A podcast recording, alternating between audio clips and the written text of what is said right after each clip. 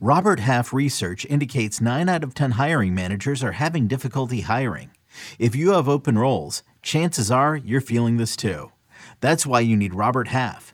Our specialized recruiting professionals engage with our proprietary AI to connect businesses of all sizes with highly skilled talent in finance and accounting, technology, marketing and creative, legal, and administrative and customer support. At Robert Half, we know talent. Visit RobertHalf.com today. CBS Wednesday. We have so many cool, diverse people from different backgrounds, different beliefs, different upbringings, and it just keeps growing. I'm a citizen of the United States. I'm a hustler. I'm a big Taylor Swift fan. I'm the queen of the tribe. I am playing whatever role I gotta play. I'm gonna play this game full speed. I ain't going down like no punk. A new Survivor Wednesday on CBS and streaming on Paramount Plus. Welcome to the Fantasy Baseball Today podcast from CBS Sports. and first pitch crushing deep left field. This is way back. Walk off. Got a fantasy question? Email fantasybaseball at cbsi.com. Get ready to win your league. Where fantasy becomes reality. Here's Frank, Scott, and Chris. Let's continue on with Strategy Week. Welcome into Fantasy Baseball today on Tuesday, March 14th. Frank Stampfl joined by Scott White and Chris Towers. Today on the show, all of the strategies, all of the formats, head-to-head points, head-to-head categories, classic 5x5 roto. We'll get to all of them, as well as the latest news, including Jacob DeGrom's spring debut, minor league game. So, uh, you know, take it with a grain of salt for now. If you missed any of our recent shows, remember that you can always go back and listen on demand. Yesterday, we did snake draft strategy. Tomorrow, we'll be doing a live head to head categories mock draft at 9 p.m. Eastern Time right here on YouTube. So if you want to come watch along, we'll have the draft board up and running so you can follow along with the draft picks. And speaking of which, please like this video and subscribe if you haven't already. If you're listening on the podcast side, make sure to download, follow, and leave a five star review on Apple or Spotify. Thank you very much. Chris, congrats, buddy. Perfect game by Jose Yeah. And Puerto Big- Rico. big bounce back performance from my guys. I'm rocking the PR hat. I uh yesterday was tough. You know, we're a, we're a divided household here, the Towers household in uh in Brooklyn because my wife is Venezuelan, my my mom's from Puerto Rico, so the the the spanking that Venezuela put on Puerto Rico yesterday, that one hurt. That one that one stung a little bit, but big bounce back game today. First perfect game of World Baseball Classic history. You love to see it. I will say, one World Baseball Classic's amazing. I love it. I'm all about it. I can't get enough of the crowd shots. Just give me, give me as many pictures of people in Miami holding up flags and screaming. I'm all about it. And two, Venezuela's got a feel like that. That feels like like a little bit of like a team of destiny right there in that tournament. If you're looking for a dark horse, that lineup, man, like that's one you look at them before the the the the tournament starts, and you're like, yeah, Venezuela's pretty good. And then you look at the actual team that they're putting out there, and it's like, yo, that team's good. They're I'm- really good. I mean, Venezuela is ridiculous. So, I mean, I don't even know if we can call them a dark horse, but uh, just last point on Puerto Rico somewhere. I'm sure our buddy Nando Di Fino is smiling about Jose De Leon. Scott, I would ask you about uh, your thoughts on Team USA, but I, I know you don't really care. So instead, I'm going to ask you about Jacob DeGrom and his debut. I don't think that this really changes anything for us because we're not really drafting Jacob DeGrom but somebody out there might want to draft Jacob DeGrom. And he made his spring debut in a double A game on Monday, racking up five strikeouts in two innings of one run ball. He allowed an inside the park home run and then struck out five straight. And our buddy Chris Welsh was there. He had some video. We were texting back and forth talking about it. He said DeGrom looked solid. And then once he left his start, he threw some more pitches on a side field uh, right after that game. The ADP is 29.2 again, I don't think this really changes anything, Scott, but I guess it's a step in the right direction for those who do want Jacob DeGrom. Yeah. I mean, when when he's available to pitch, he'll be amazing. It's just how how much is he going to be available to pitch? And I think the last few years, corresponding with a big velocity jump, I, I think it shows he's not going to be available that much. I just don't think his body can withstand the torque he's putting on it now. All the different um, muscles and ligaments and even bones we've seen uh, we've seen give in under the pressure several of them already and more to go still. So i um yeah i there most of I, I was just writing up bus 2.0 before coming on here and jacob deGrom is among those i'm adding to it. And I, i've talked before about how you know any one of my bus picks i could see i could still see myself drafting at the right value with the right team build. You know I, I, I could see things coming together for me to say okay well it's worth the risk but jacob deGrom might be the one who i really can't see myself saying that about May I was thinking maybe like if it was an extremely shallow league where I just was selling out for upside like crazy, that might be a scenario where I draft Grom, but you know, probably not. I could probably come up with other pitchers in that same range who um, are upsidey enough that I mean, because we're talking what top 30 pick. I mean, geez. Yeah, I, I I don't see myself drafting any of DeGrom this year. Jacob DeGrom has not thrown more than 92 innings since 2019, but since the start of 2018, he is first in ERA at 2.05, second in whip 0.87, first by far in swinging strike rate at 17.3%. I mean, that's the thing. Like, you look at the last, just combine the last two seasons. And look, he, he's thrown 156 innings over the past two seasons. That's not very much. If he just throws 156 innings, he has a 190 ERA, a 0.633 whip, and 248 strikeouts in his last 156 innings. The thing that makes Jacob DeGrom so enticing is if he throws 156 innings, that probably means he missed like two months because that's 26 starts over the last two seasons, 156 innings. He might be the number one pitcher if he does that. I was just going to ask you how many innings do you think DeGrom needs to be the number one starting pitcher? I think 170 innings, he's a stone cold lock for the number one pitcher. I think 150 probably gets it done. I think 150 puts him in the discussion. Yeah. Yeah. And with all that being I- said, I'm I would take. I He has take- not- I would definitely take the under for those. He has innings. not thrown 150 innings since 2019. Yeah. yeah, he hasn't even thrown 100 since 2019. So, I mean, I agree with you, Scott. I'm on the under, but again, it's just to remind people of of the talent and the upside. If he throws 150, I, I think he's likely the favorite to be uh, the There- one. there's no question he's the best pitcher in baseball in my eyes. I, I don't think there's even a another player who comes into the discussion, and that's no knock on Corbin Burnes or Gerrit Cole or Sandy Alcantara or anybody. Those guys are amazing, but Jacob DeGrom is on his late 90s Pedro ish. And I hope we see him for a full season. But yeah, it's it's almost impossible to think of a a team context and like if he fell to the fifth round, I think that's like if, if he fell to the fifth round and I took Aaron Nola or something, I could see pairing Aaron Nola and Jacob DeGrom and like I'm gonna get like 320 amazing innings from those two guys, and they're probably gonna be really, really good. And I could see that, but he's not falling to the fifth round. So it's kind of a moot point. And seeing him like if he makes it through the entire spring without injury, it's not going to change my view. This is what we talked about last year. It's it's not a question of like currently it's a question of is Jacob DeGrom healthy? Well, by all accounts, made it through this game. He's healthy currently.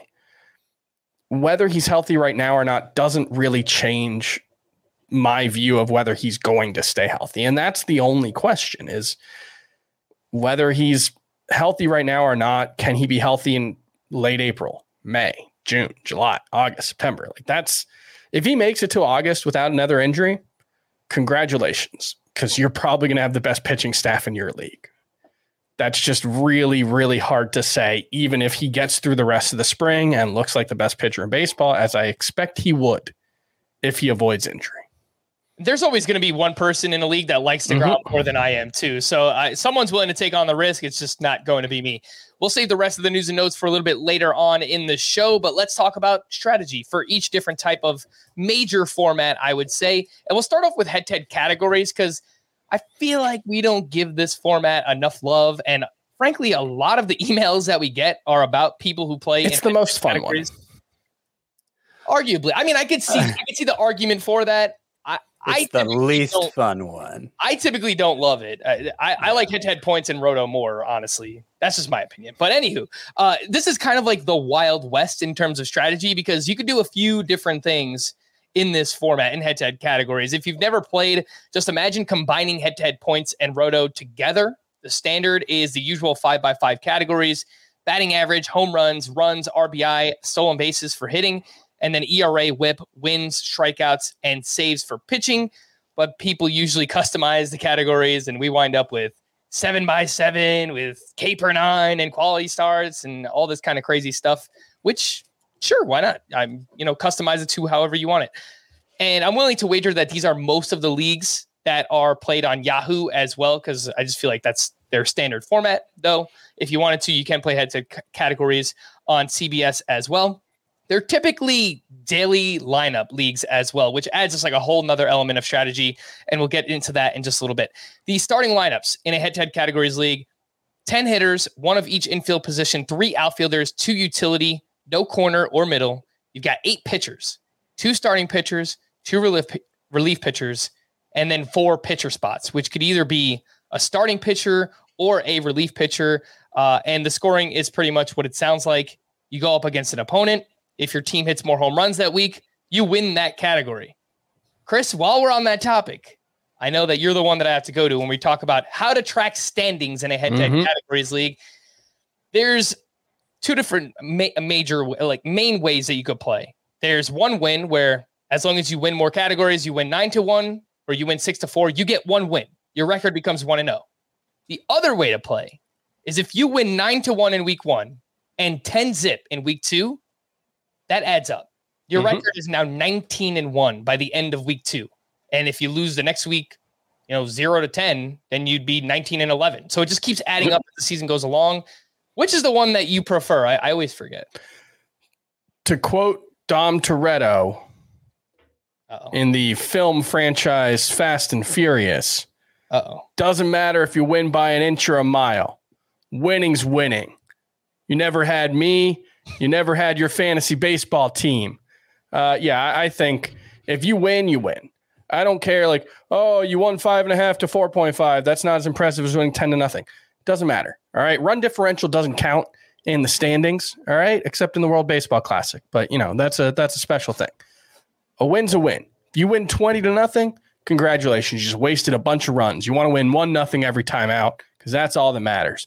One run games are still wins. That's my preferred way to play. I prefer to play that. Partially, it's just like I think one of the benefits of head to head points is like you have that weekly matchup right? No, no, head to head points. Oh, One okay. of the things is your head to head matchup really matters because you get 18 or 20 of them to get to the playoffs. And so it's really hard to build like a huge lead. It's really hard to fall completely out of it. Most teams are going to generally be in the same range. Once you start like having, you know, you're 10 weeks into the season and you're you've got 100 wins or 100 category wins available, it just it gets harder to like make up ground. I, I prefer you could say the randomness of a head-to-head points league or or whatever. I think that's part of what makes fantasy sports great is the competitiveness between your teams, the yes, the randomness, the the fact that the best team isn't always going to run away with it. So I I prefer that. Just I, I think it creates a a more competitive environment overall. All right. And before we get further down the rabbit hole, let's just talk about general strategy. Scott, coming your way. Head to head categories. How do you usually attack it?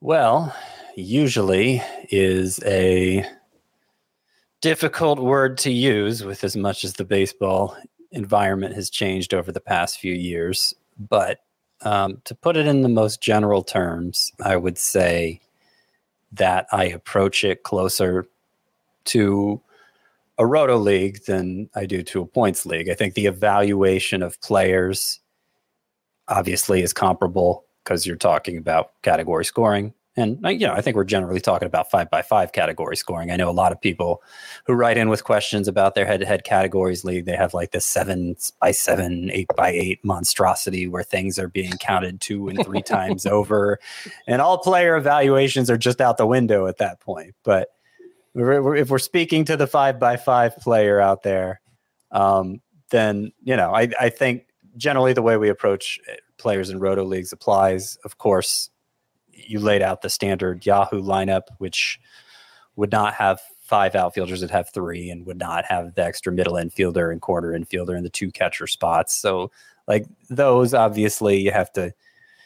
You have mileage may vary depending on exactly how you set up your league, but just in terms of how um, to evaluate players and, and how to uh, gauge their contributions you know, obviously it's similar to a roto league. And I think, like in a roto league, I mean, for me, even in a head to head points league this year, I'm emphasizing hitters over pitchers. I think the big category contributors are going to run out within the hitter ranks sooner than they run out within the pitcher ranks. And I think they'll be harder to find over the course of the season, just given the environment that we're in. Um, also, in head-to-head categories leagues, um, and and this may be even more so than roto leagues. I, I I think you can get away with not investing so much in either starters or relievers. Like you can kind of tailor your pitching staff more toward one or the other, uh, particularly if it's set up like Chris laid out, where just a win's a win, regardless of how many individual categories you win in a week. You don't like you can you can punt saves easier in this format than you can in a roto league, uh, provided that you're you know pretty loaded in the starting pitcher categories.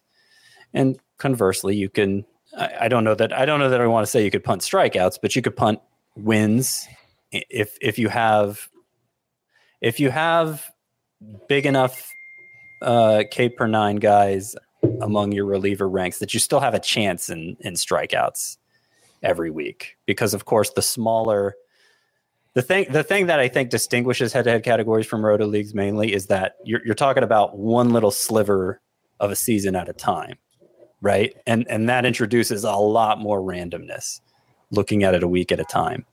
So it's really hard to say, even if you have this amazing pitching staff. Oh, I'm going to win ERA every week. Oh, I'm going to win WHIP every week because all it takes is one ugly start to to kind of blow that up, right? So that takes a lot of the predictability out of that, and you can kind of lean into that with your team build. Where if you're if you're emphasizing counting stats more, like a big strikeout artist, uh, or like a bunch of saves guys, or like I, don't know if you want to go for wins instead. It's hard to say wins are predictable, but generally speaking, counting stats are going to be more predictable from week to week, more uh, stickier from week to week than uh, than the ratio stats will be, and that goes for like batting average among hitters too. Chris, do you ever punt categories in a head-to-head categories league? Because I've punted steals in the past. They're just such an independent statistic where I'd rather focus on mashers or batting average guys because those guys will typically contribute in multiple categories at one time. So I've punted steals in the past and I like to load up on relievers to, you know, maybe get two to three closers and then just have two more strong ratioed strikeout type relievers just to kind of fill in the gaps throughout the week. Uh, do you have a, a typical strategy and do you punt categories? Yeah, I think this is the nice thing about the head to head categories format is you do have a bit more flexibility in the type of team you want to build because you can, especially in those one win per week game or leagues, you can punt steals and you know potentially dominate the four hitting categories and not suffer too much from it because there's a wide array of possible steal amounts that your opponent's going to have. And so let's say you've got a team that might only steal two or three bases per week, that's going to be pretty bad in a roto league. You're probably going to be close to last place. But in a head to head categories league, you're going to have some weeks where you're going against someone else who's projected for the same amount of steals and you're going to be competitive. You're going to have some weeks where you're going up against a team that loaded up on steals. They're relatively weak at the rest of the positions and they just don't get many steals that week. So punting is a more viable strategy in your head-to-head categories. Now, it's it's also a kind of risky strategy because you're going to be playing in the playoffs and you're going to be in a situation where you lose one week and your season's done. Everything you've done to that point. That's not how it works in a roto league. You're competing the whole way through, but in your uh, head-to-head categories and points leagues, one week could end your season, and one bad week or one week where you run into a team that has great offense and steals bases, and all of a sudden you're at a major disadvantage. So it's a it's a risk reward strategy. I think generally speaking, in your head-to-head categories leagues, especially the ones where you play five and a half point category points in a week, is a win. I think it's a really viable strategy because the, the upside is greater. Just think about like if you win five and a half categories, let's say you you know you can dominate three hitting categories and you're going to be competitive in pitching, and you win 5.5 categories every week, you're going to go five, you're going to go a thousand in the leagues where you win one category or one game per week. Whereas if you win, if you're in the win five and a half categories, you win five and a half categories, your win percentage is going to be 550. If you're in a roto league, that team's probably not very good, frankly. No. So it's it's uh, kind of it's a it's a format where it introduces more flexibility and more variability in how you build your team. On, and on the subject of punting steals, uh, be, because like in that that uh, typical Yahoo lineup you laid out, Frank, where you just have the three outfielder spots, no middle infielder, no corner infielder. You know, kind of what like we talk about head to head and head to head leagues in general. That leaves fewer hitter spots to get impact from. And what that means in a head to head categories league specifically is that I don't see a lot of value and this is a realization I just came to a couple years ago, and I, I think it's improved my performance in these leagues. I don't see a lot of value in steal specialists because you're just sacrificing too much in other categories with few other with fewer lineup spots than like in a roto league to make it up you know so uh, unless i get stolen bases from my early round picks that are going to help in all those other categories, specifically home runs, then I'm probably I probably am more or less punting stolen bases. And and obviously between like when you're when you're looking for individual qualities in certain hitters, I I think power is the biggest one. Like you don't want to sacrifice batting average for it. though batting average is going to be less sticky from week to week, so there's going to be um, even with a bad batting average team, there are going to be weeks where you win batting average probably. But home runs, of course, come with an RBI and a run every time one of them is hit. And I think if you overdo it with home runs so that you're basically ensuring yourself a win in that category every week, you're going to consistently do really well in runs and RBI as well. So you're going to do consistently well in 60% of the hitting categories, probably win batting average, you know, a fair amount as well, unless you just really neglect that one. And then steals, you know, if you happen to get them, great. If you don't, it's not a big deal. So I, I've really tried to, like, normally in roto leagues, you try for this really careful balance. Oh, what if I finish first place in home runs with 30 more than any other team? What was, what, you know, what a waste that would be. I, I think that's less of a concern into head to head categories league because if you can bank that win every single week, that's a big advantage. If we're talking head to head categories, you know that we're talking the infamous Marmol strategy, named after relief pitcher extraordinaire, Carlos Marmol, of course. What is it? In leagues with either a low weekly innings minimum or no weekly innings minimum, that's a big point here because you're you're basically just starting relievers. You punt starting pitcher. You take hitters with your first eight to 10 picks, then you draft closers and other relievers with strong ratios and strikeouts. You punt wins and strikeouts. Um, yeah, I mean, I guess maybe you could compete in strikeouts. Probably not. If other teams have like starting pitchers going, you dominate ERA, whip, saves, and the hitting categories. That's basically the point. I have never tried this, but I've I know other people that have had success with it. Have either of you guys ever tried or uh, or successfully used the Marmol strategy in this format? Yeah, I've I've tried it. it. It's part of the problem is relievers who aren't closers knowing who's good among that group kind of tricky because really good relievers tend to but are not always closers.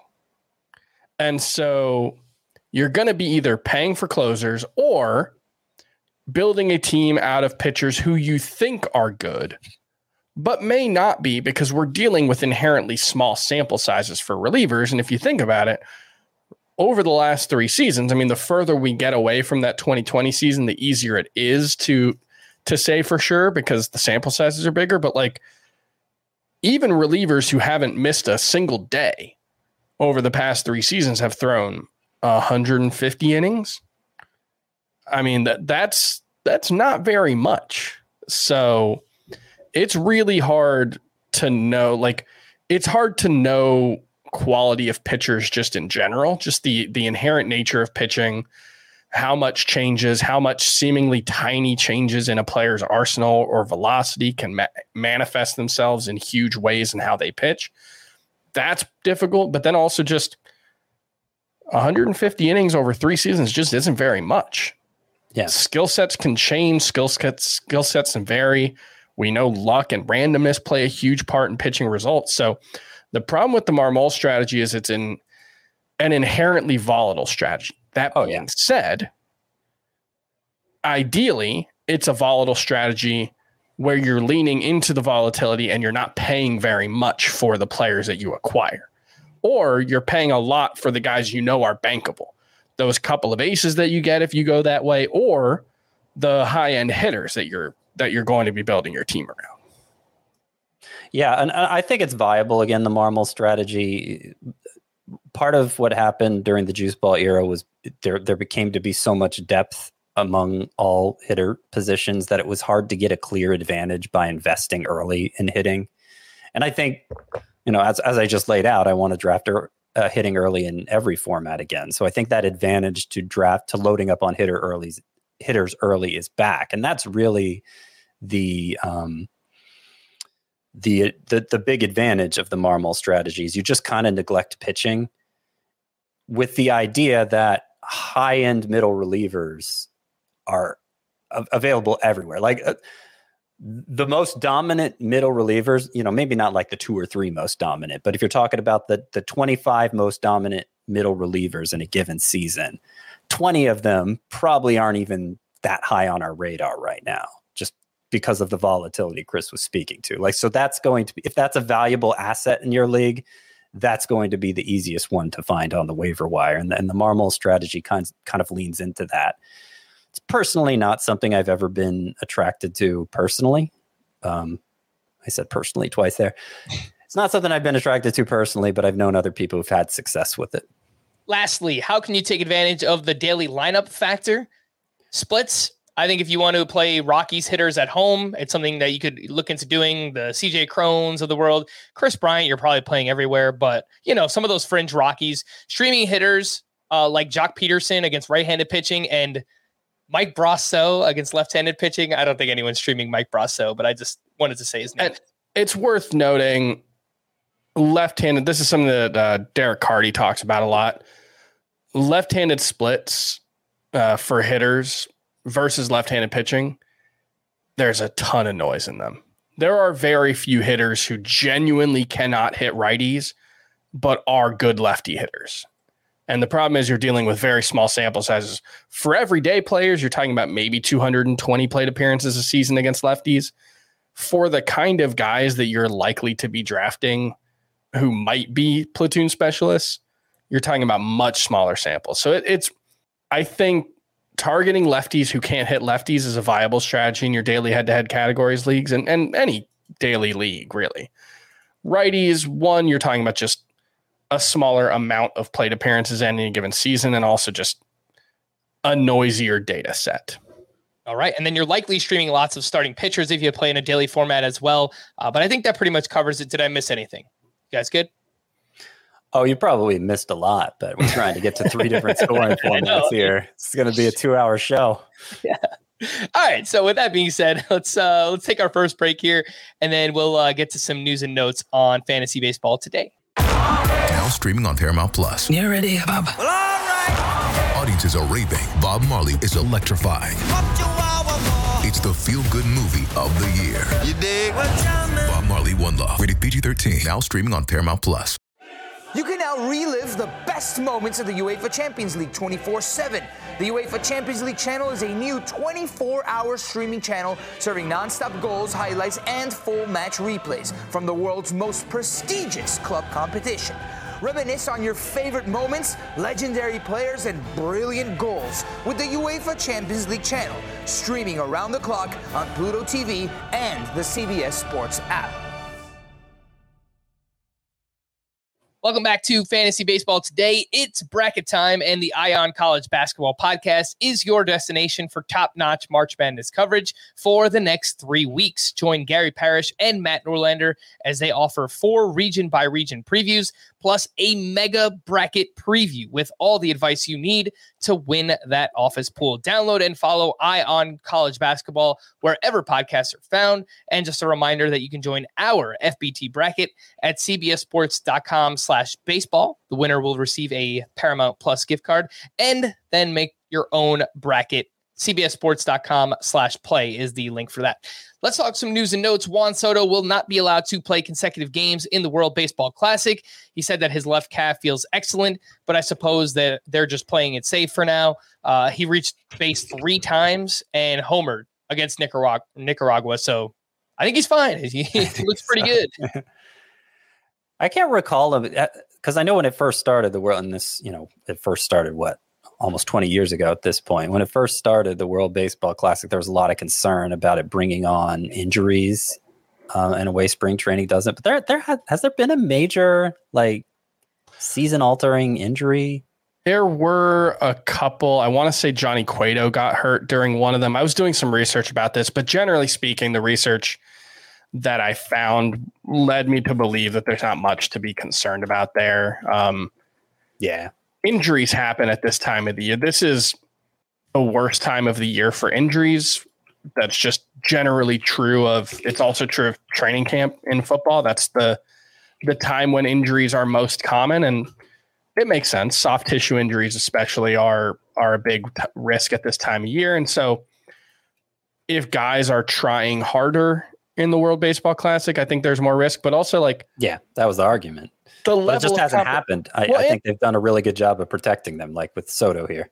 And you know they're playing like three games in four days, or you know eight eight games in eleven days, or whatever it is. So it's not an exact uh, a totally grueling schedule. And also like, I think there's also just some risk of like being in a spring training game against minor league players. I think there's probably as much or more injury risk just from like pitchers who don't have as good a control or clumsier base runners and defenders. Like I think there's more risk of you running into someone inadvertently in a spring training game when you're talking about guys who are 19 and 18 and aren't just playing at as high level. So I I think it probably comes out in the wash overall to be fair, Chris, some of these teams that are out playing WBC sure, yeah, not great either. But yeah, uh, yeah, that's point, that's fair. Is, that's fair. well taken. Uh, Vladimir Guerrero Jr. is expected to be ready to return to spring training games in a few days. He's been dealing with right knee inflammation.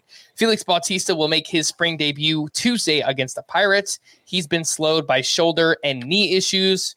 Assuming he makes it through this appearance and likely a, a couple more, I think he should be good to go. Let's let's see if there's any uh, velocity readings in that game tomorrow. Well, today, if you're listening on the podcast side, Starling Marte could return as soon as Tuesday. He was hit on the helmet by a pitch on Sunday, but thankfully avoided a concussion. Kodai Senga threw off flat ground from about 90 feet Monday. He's nursing tendonitis at the base of his right index finger. Are you guys concerned about this at all? I mean, you know, pitcher coming over from Japan, I think inherently there's a good amount of risk there anyway know, mm-hmm. just transition to a new country, a new game, a different baseball, uh, yeah. pitching, you know, more well, frequently. That's, that's, what caused this injury, is my understanding. Right. So this is um, this exemplifies that concern. It's a slicker baseball that's used in America, and uh, uh, uh, the, the the Mets GM said this is something that often happens with pitchers come over from Japan. They they grip it tighter you know, uh, on a subconscious level, they're gripping it tighter because it's slicker, and and so, so then they develop these these finger issues. So that's just one little example of the kinds of changes they're having to adapt to. I also think the ball's a little bigger in America. It's a little bigger, yeah. Yeah, um, and it's not as uh, the Japanese balls are manufactured to be tacky. They don't like rub them down with Delaware River mud and all that, and so they generally are easier to grip. So it's there. There are a lot of variables that make make analyzing how this is going to work difficult, and, and, and including durability and and you know how easily. There are questions on on that regard. Anyway, because uh, he hasn't, I don't think he's thrown 150 innings in any of the last two or three seasons. If I'm remembering, Senga already has those concerns, and now with these new variables, they're even amplified. Uh, so that's, I I haven't had a lot of. Uh, I, I I haven't been especially zealous about drafting Senga this year. If I can get him at a good value, I think the strikeout upside especially is interesting. But I'm expecting a high whip and a lot of a lot of volatility and a lot of maybe not a lot of IL stints, but at least one. I will say he's shockingly cheap this year. That's the one thing is that there's very little hype around him. Even having seen him look pretty good in spring training, or at least have very good stuff in spring training games. So I find him to be an interesting later round pick just because he's in that low risk range. Yeah. Where like I agree there are things that can go wrong for him, but is he outside the top 200 still? Uh, he's, he's 175. Okay. So, you know, I, I like going in the same range, a little after like the Charlie Morton group and, and maybe around like Drew Rasmussen, a little before Grayson Rodriguez. And I just, you know, there's a lot more upside available in that range that I feel there are other upside targets that I feel have been better about than yeah, He, he's 190 in NFBC drafts. That's I guess what I was thinking of. And like he is right ahead of Grayson Rodriguez. I think I'd rather have Grayson Rodriguez, but kind of similar cases where don't know if you're going to get a ton of innings, but there's big upside. He's going after Drew Rasmussen, Tony Gonsolin, Brady Singer. I might like him more than those three. Yeah. You mentioned yep. you, you said Rasmussen as part of that group. Chris? Yeah, Rasmussen. There was yeah. Was he throwing like a couple miles an hour harder in his most recent spring start, or there was something in his pitch data that was really interesting? I can't remember. It might have been a new slider. Um, there was something that that was going on with him.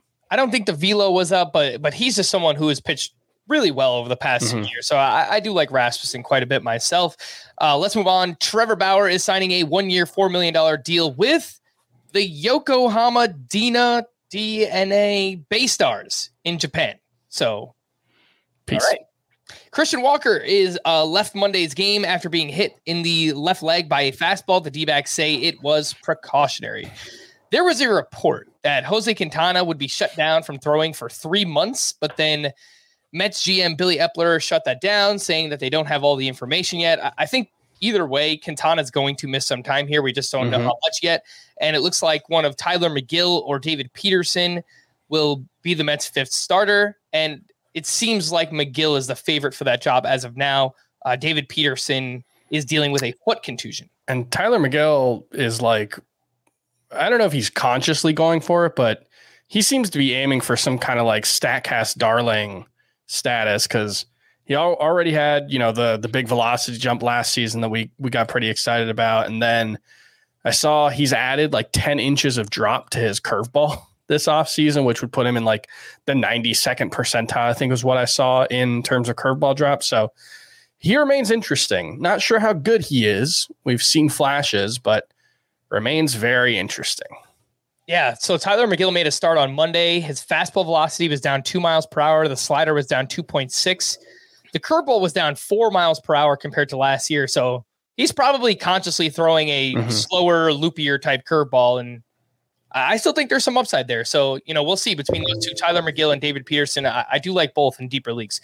Garrett Mitchell resumed running, but is not expected to return to games until this weekend. He's dealing with right hamstring tightness. David Villar has been diagnosed with a mild left hip flexor strain. If he misses any time, JD Davis would likely play third base with LaMonte Wade at first. Brandon Crawford is dealing with left knee discomfort and will be shut down for a week. If he misses time during the season, Thairo Estrada likely slides over to shortstop with Wilmer Flores at second base. Nick Senzel is unlikely to be cleared for opening day as he recovers from a fractured toe in his left foot. And here's a very deep name for you Will Benson. He came over in a trade with the Guardians, and he's having a really good spring. He's 11 for 27 with one home run and five steals. Former first round pick as well. He's struggled with strikeouts in the minors, but um, he, he made some improvements last year. So I'm, I'm kind of interested if he's a semi regular player in, in Great American Ballpark. In deeper leagues, of course. That is Will Benson. Uh, Aaron Ashby will throw all flat ground Wednesday. It's the first time he'll throw since being diagnosed with a shoulder impingement and a slight labral tear. Scott, are you looking to draft Ashby late in any leagues and stash him on the IL? I am. I have not made that a high priority yet. I do think there's still upside there. He has a lot of swing and miss potential to go with a high ground ball rate. High ground ball rate is becoming less interesting uh, than it, than it did during the scary time of fly balls known as the juice ball era. I just want to keep, I don't want to have to keep saying juice ball era over and over again. So I'm trying to come up with ways to vary references to that. And he was such a letdown last year. And the Brewers don't have an opening for him in the rotation at present. They probably will at some point, but I don't know how high of a priority it, priority it is even for them to get him in there. Blue Jays pitching prospect Ricky Tiedemann is dealing with a left shoulder with left shoulder soreness and will be shut down for a few days. Uh, he is one of the top pitching prospects in all of baseball, and if he performs well, we are likely going to see him at some point this season. A few spring training performances worth mentioning: Jarred Kelenic, another strong game on Monday. He went two for three with his second steal. He's batting 462 with just a 21% strikeout rate. Of course, in a very small sample size, only 28 plate appearances. The ADP is 236 in the month of March. It was 295 before that. So we're up about 60 picks for Jarred Kelenic. And Michael Conforto hit his fourth home run of the spring. It's okay. It's coming back from the shoulder surgery. It came off of Julio Teheran. So, you know, not the most impressive. But uh, are we sleeping on Conforto? I feel like we haven't talked about him at all. His ADP is 246.8. Yes. The, the thing I keep coming back to is he was pretty bad the year, the last year he was healthy. Uh, didn't provide much of anything offensively, and trying to remember exactly how what the timeline was for the shoulder injury, if it may have contributed to it. He has talked about making a mechanical adjustment this spring, just kind of syncing up his lower half with his upper half better. And I don't know what he's like it wasn't clear what he was adjusting from. If he was saying I was doing this wrong in what was the last season we saw in 2021, um, and now I fixed it, or if just I was doing this wrong early in camp and now I fixed it. I don't know, but he he's he's obviously been a productive fantasy player in the past. I just I I was concerned that during that 2021 season he revealed himself to be somebody who doesn't translate as well to a post juice ball league Maybe these four home runs this spring are suggesting otherwise, but it is the Cactus League where it's very easy to hit home runs. So hard to say. All right. Would you guys rather have Michael Conforto or Jarred Kelenic if you're just choosing between the two? I'd rather shoot for the upside of Kelenic unless it's like a 15 team league and you know, you have to you have to go for the boring pick sometimes. I think it probably depends on what my team need is, just because Kelenic is likely to give you more speed. But uh, I, I, think I'd probably go with Kelenic. But if I did need cheap power, Michael Conforto is someone who who is worth keeping an eye on for sure. Baseball has begun, which means you need to listen to Fantasy Baseball Today in 5, part of the CBS Sports Podcast Network. Join Scott White, Chris Towers, and me, Frank Stampfl, every Monday through Saturday as we deliver all of your fantasy baseball needs in just five minutes. We'll break down the biggest performers, news, and prospects who could make an impact this season. Make sure to download and follow on Apple Podcasts, Spotify, the Odyssey app, and everywhere else podcasts are found. This is Tony Kornheiser's show. I'm Tony. You expected someone else? So, what exactly is the show about? Hmm, I don't know. It's a sports show nominally. Football's over, but we're finally at a point where things matter in college basketball, and baseball season is on deck. Greatest three words in the English language pitchers and catchers. We have some of the best voices come on and explain what matters or what makes an upset, like Ryan does. Nine over eight. No, that's not an upset. No, yeah, it is, Bob. And if you're lucky, I might just tell you about my search for discounted sleep pants or my worries about what my dog just ate. Listen on the Audacy app or wherever you get your podcasts. All right, let's get into head to head point strategy, perhaps the most popular format on CBS and the most similar to fantasy football. So if you're you or your friends are thinking about playing fantasy baseball for the first time, if you listen to this, you probably already play fantasy baseball. But, you know, if you're just trying to spread the word, I would say to start with the head to head points format. It is a shallower leagues in uh, shallower league in terms of starting lineups, nine hitter spots, one of each infield position, three outfielders, and then one utility, no corner, no middle, and then five starting pitchers and two relief pitcher spots. You only start 16 players total, and there are many different iterations of head-to-head points leagues and and different types of scoring. But here's the standard on CBS. This is how I've always played, and Scott, I would assume this is close to how you've always played, or you know, at least what you've started with. Uh, one point for each of a single walk, hit by pitch, run, and RBI. Two points for a double. Three points for a triple. Four points for a home run, though it's actually six points because you uh, you get the run and the RBI on top of it. Two points for a stolen base, and hitters lose half a point for strikeouts. So that's why we're always talking about strong plate discipline when it comes to this format for the hitters. And then on the pitching side, you get three points per inning pitched, half a point for a strikeout, seven points for a win, seven points for a save, three points for a quality start. You lose one point for each of a hit, walk, a hit by pitch, or earned run allowed. You lose five points for a loss. And how much do uh, the elite starting pitchers usually wind up with in this format? Last season, Justin Verlander led all starting pitchers with 21 and a half fantasy points per game. Sandy Alcantara and Max Scherzer the only other two starting pitchers over 19 fantasy points per game. Scott, we'll start with you. General strategy in this format, head to head points league. Well, again, we're coming out of um, an, a time that forced me to change my strategy. So I'm kind of dusting off my playbook from prior to 2016 and um, emphasizing hitting and position scarcity more. I have, I'll, I'll admit, I have a, a points league bias because it is the format I played in the longest.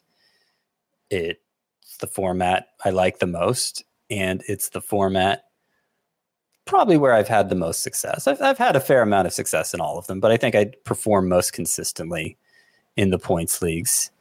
Uh, so a lot of times when I ha- when I express preferences on this podcast, it, it, it is kind of with a head to head points bend. For instance, the tiers approach, where you're where you're trying to make sure you um, have a quality player at each position by targeting the position closest to a drop in a tier.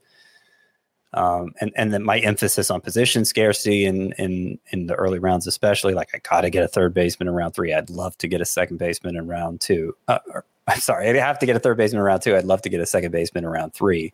I think those translate best to points leagues, to head-to-head points leagues, because there are so few hitter spots to fill and the differentiation is the way to differentiate your team is clearest going position by position like that, as opposed to in a roto league or categories league where you can create differentiation um, beyond just positions. You could do it by uh, targeting certain categories at a certain time.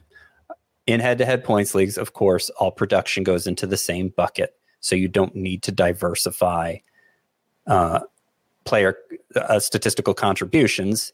If a player does something, and there's a lot more something that are some things that are rewarded in head-to-head points leagues, doubles, triples, etc. If a player does something, it's something good. It earns him points that goes into this big bucket of points, and so you just want the players who do the most good things.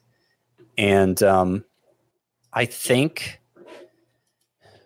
I, I think in a way, it it, it creates like I, I, think I think it maybe it, it more fairly assesses players because it, it takes into account a wider variety of contributions. So I, I think a player's head to head points value is probably closer to his real life value. So that's one of the things I like about the format.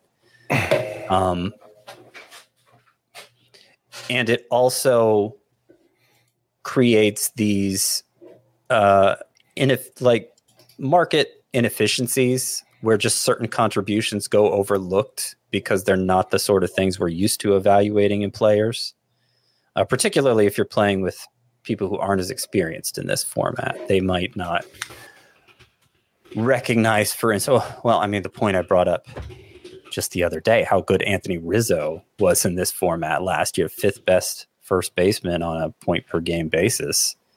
Um, and of course, he's valued nowhere close to that in pretty much any fantasy rankings you're going to look up. And I'm not saying he's he should be drafted as the fifth best first baseman in this format either. But that's the exa- the sort of that's it. That's an example of how um, kind of those under the radar contributions can get can, can create these uh, these opportunities to just kind of find sneaky value, I guess.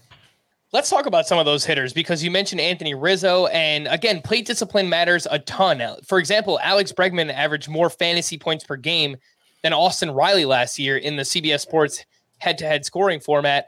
So, which hitters see a boost? Adley Rutschman, Anthony Rizzo, Max Muncy, Alex Bregman, uh, Wander Franco, Juan Soto, George Springer, Steven Kwan. Which hitters lose value and thus are better in Roto or I guess even head-to-head categories league if you're if you're building a balanced roster. Dalton Varsho, Nate Lowe, Tommy Edman, Bobby Witt Jr., T- uh, Tim Anderson, Michael Harris, Cedric Mullins, and Adolis Garcia.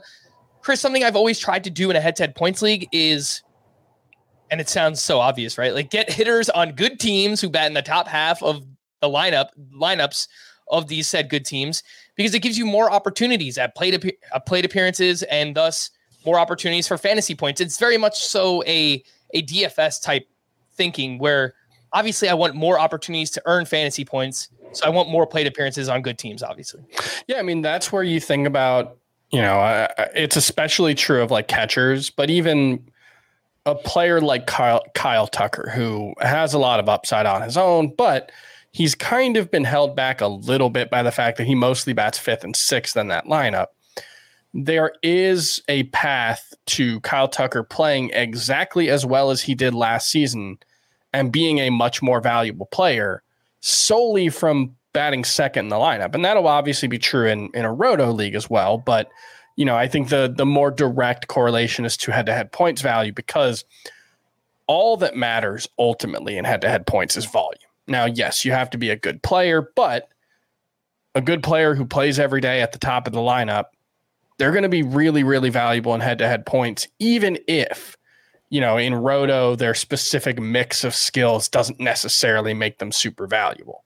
So uh, it, it is a thing where, you know, you can kind of get like exponential value is not the right way to put it because that has a specific mathematical definition, but like players can dramatically increase their value from seemingly minor changes in their circumstances or their performance, but mostly in this instance, their circumstances. You know, the way you put it, good players on good teams who are going to hit high, or good players who aren't currently hitting high on good teams but could move up in the lineup. You know, those guys have a chance to really outperform their value. And, uh, you know, I, I think a team that I think of a lot in this regard would be the 2021 Blue Jays where we thought this was going to be a really good offense turned out to be an incredible offense that just created a ton of volume. I think Bo Bichette led the league in plate appearances that year. Uh, Vladimir Guerrero was in the discussion for leader, league leaders in plate appearances. That matters more in in head to head points. And if you listen to this podcast, you've probably heard the term SPARP at some point. What is a SPARP and why do we want them? It stands for starting pitcher as relief pitcher. And who are the best SPARPs? Spencer Strider, Hunter Brown, and then it pretty much stops there. Matthew Boyd, Nick Martinez. kind of stops after Spencer Strider, frankly. Yeah, basically. Uh, Garrett Whitlock, Yusei Kikuchi, Trevor Williams, Clarke Schmidt, and Ryan Yarbrough. And the reason we want them is because you can use them in a relief pitcher spot and they're giving you more volume. So typically they're probably going to be better than a reliever and they have a chance at t- uh, a two start week. Yeah, they at least have more upside than a reliever, though. I, have seen people go for the low end types, and it, I don't know that that necessarily pays off when there are closers out there that you could yeah. choose from instead. It, um, it's more the like those guys in two start weeks. Like this this year, Spencer Strider, I think, is the only guy, and I guess Hunter Brown, but even then, I'm not sure he's going to be that Gotta viable. Got to get Matthew Boyd up your list, folks. Matthew Boyd might be the third one. I, I've uh, I've been burned by that one, but just to to put some context to it, Merrill Kelly was the number 20 starting pitcher in head-to-head points leagues and CBS scoring formats last season with 489.5 points. He was also the number 20 pitcher in CBS head-to-head points leagues. Merrill Kelly outperformed Emmanuel Clase, who was the number one relief pitcher. Uh, among the top 50 overall pitchers, let me see if I'm doing this math right. Six of them were relief pitchers last year. So it can be easy to overstate the impact of a SPARP. If you get an especially good one, you know, Spencer Strider last year was pretty good. Uh, especially, you know, he finished 42nd in points, but remember, he was only in the rotation for about two thirds of the season, maybe a little less. Uh, so, you know, he was as valuable as Jordan Romano over the course of the full season. When he was actually in the rotation, he was quite a bit more valuable. So that's the the upside for a Sparp is very, very high. And we'd be remiss not to point out that when we talk when you talk about head-to-head points leagues, I think most people's minds immediately go to starting pitchers, who we barely mentioned here. Uh, starting pitchers tend to get drafted earlier. Starting pitchers, uh, I, I, think usually the best starting pitchers outscore the best hitters, and so I, I, there's this belief that oh, this is this is the format where it makes the most sense to load up on high end pitchers and just take whatever comes to you at hitter. And people have had a lot of success with that. Certainly coming off the the six year period we're coming off of. I'm not going to mention it by name again. Um, Juice ball. that was that was kind of the only way to go. Like it kind of ruined the appeal of the points league to me because it it just meant loading up on starting pitcher high end starting pitchers because there were just the hitter ranks were so deep uh, that it only made sense to dif- differentiate yourself with starting pitchers, and then once they were gone, you could start drafting hitters. So I'm glad that's over with, and we don't have to do that anymore. I would say, and this is probably worth um, pointing out again, since it has been so long since we've played under these conditions, that you can make up for a lack of of uh, quality at starting pitcher with quantity. In this format easier than the others. And that's part of the mm-hmm. reason why i like to emphasize hitting early. I like to make sure i get the most impactful player i can in each of those nine hitter spots. And i'm not saying totally neglect pitching early but the middle ranks are deep at starting pitcher this year and it's you're more likely to find quality pitchers off the waiver wire than hitters. And if you are consistently playing matchups at starting pitcher, if you are looking at two start streamers every week, um, and, and and you know make it so you have like nine starts in your lineup where your opponent might have seven starts in your lineup, then you can make up for a shortage of talent. And and what drafting too many high end pitchers can do in the head to head points format is actually kind of um, box you out of that strategy. You know, because your pitchers are so good, you want them in the lineup, and and you're going to pass up two start opportunities as a result. And that might actually end up holding you back. So while I think traditionally people think, okay, pitching early is the way to go in head to head points, I would disagree.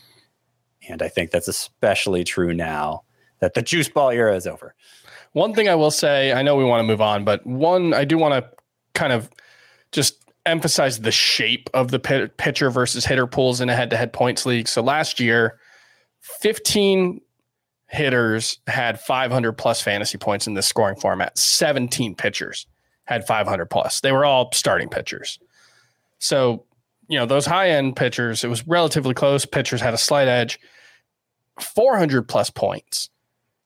55 hitters reached 400 plus plus points. Only 45 pitchers did. So, between 400 and 500 points, there were 40 hitters and only 28 pitchers. So I do do think like the shape of the pools are are worth keeping in mind there. Where I think the aces are still super super valuable, but this era that we're in, where it's easier to find pitching, I do think it's deeper in roto than in head to head points. At least when you're taking a season long view. Maybe when you're talking about two starts and streamers and stuff like that, it gets a little more skewed towards pitchers, but on a season long view, because so many of the guys that we like as depth options probably aren't going to throw more than 150 innings, it does, you know, volume really, really matters in a season long context and head to head points. Yeah. So the Mount Rushmore, they're even better in a format like this. The Merrill Kelly, Tyler, if they hit, yeah, uh, yeah, you know, if they if they're anything close to what if, they if are they're last year. Right? I know that's what you meant by if they hit, but yeah, sorry, if they hit as pitchers. Yeah. Uh, yeah, like Tyler Anderson was SP 17 last season. He was two and a half points behind Shohei Ohtani. Merrill Kelly was SP 20. He was a half point behind Shane McClanahan. Miles Mikolas and Martin Perez, all four of those guys were top 25 Yeah. starting pitchers. Martin Perez might be Martin Perez might be the pitcher with the single biggest difference in value between rotisserie and head-to-head points leagues. Yeah, in that Yeah, mediocre whip. in points leagues. Mediocre whip, doesn't get a lot of strikeouts, but should be pretty good at preventing runs. Yeah. Last couple points here. We're not going to get to Roto today. I'll just save it for another day. I, I don't mean, we talk about Roto a lot, you know? Yeah, it's true we do, but you know, I think we could still on our mailbag. We'll we'll lead that off with just like some roto strategy, and then we'll get into your questions there. Last couple points, Scott. The streaming two start pitchers. My dad's strategy. Uh, he does it every year. Like as soon as our first waiver period runs, that guy picks up every single two start pitcher that you can imagine. Like even the scrubbiest dudes, and he's just like, yeah. "Why do I lose?" Well, you know, you're starting uh, Yeah. Trevor Williams in your lineup. Why why are you doing that? It's, it's. Um, Yeah. and with the uh with the juice ball era, Scott, let's just go with JBE. You know, let's just shorten it up. JBE. Yeah, and I, I look forward to the day when I can stop talking about it because it's far enough in the rear view mirror. But like it, it is, you know, it's that weird sort of thing where you lose the longer you do something, the more you lose a concept of time. And it was, it was so long that I do think referring to the way things were before the juice ball era is just not something anybody has a concept for anymore. Uh, and and so you know it's it's kind of easy for me because like you know that, that for most of my career covering fantasy baseball it was pre juice ball era. Although so it's it's just kind of easy for me now. to go back to that. But it's uh i think it's worth reminding the people who uh, aren't as aren't as um you know not aren't as immersed in fantasy baseball and haven't been for the last 15 years the way i have been. The, the good news is we can definitely count on Major League Baseball to make no more unexpected or unannounced changes to the baseball. I mean, That if, would if there's one thing we can be sure of, yeah. is that there's no way they might use different baseballs for different teams uh, next season or anything like that. right It's always on the up and up. it's it's uh I wonder what we're going to call this next era of baseball. It's, I have no idea. I don't know. I don't know. Um, Maybe we should just refer to your- every era where there's a lot of home runs as the juice ball era. That's what I'm starting to think. yeah, Scott's favorite. Anywho, Uh, the, the point about your dad um, and and starting every two start pitcher he can get his hands on. There is a point where there's diminishing returns with that strategy, just like I was saying with the Sparps. Uh, and you know, I, I release two start pitcher rankings every week during the season, and I they're kind of a it's kind of a tiered ranking where I basically say every pitcher below this point just don't even bother.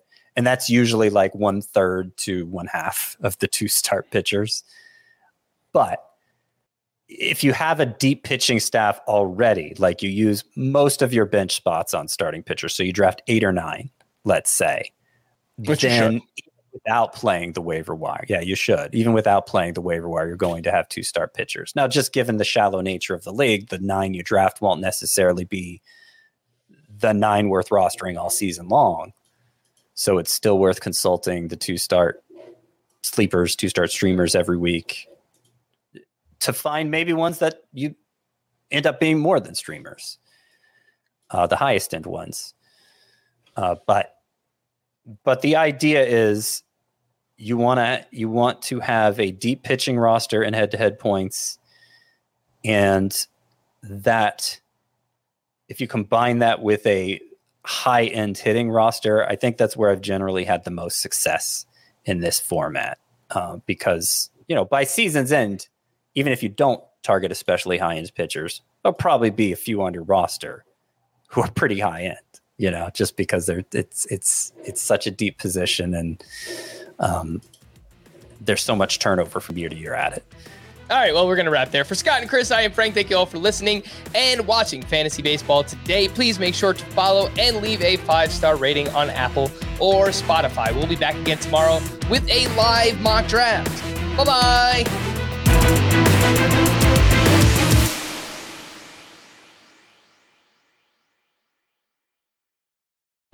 Should you ever set foot outside of them hotel, you will be shot. Don't miss the new Showtime limited series based on the international bestseller. For the last four years, I've been a prisoner. Why are they keeping you here? Starring Emmy Award winner Ewan McGregor. This is the brave new world that you dreamt of. Be very careful. You are still a prisoner here. Everything in this new world comes at cost. This is still my country. A Gentleman in Moscow, now streaming on Paramount Plus, only with the Paramount Plus with Showtime plan.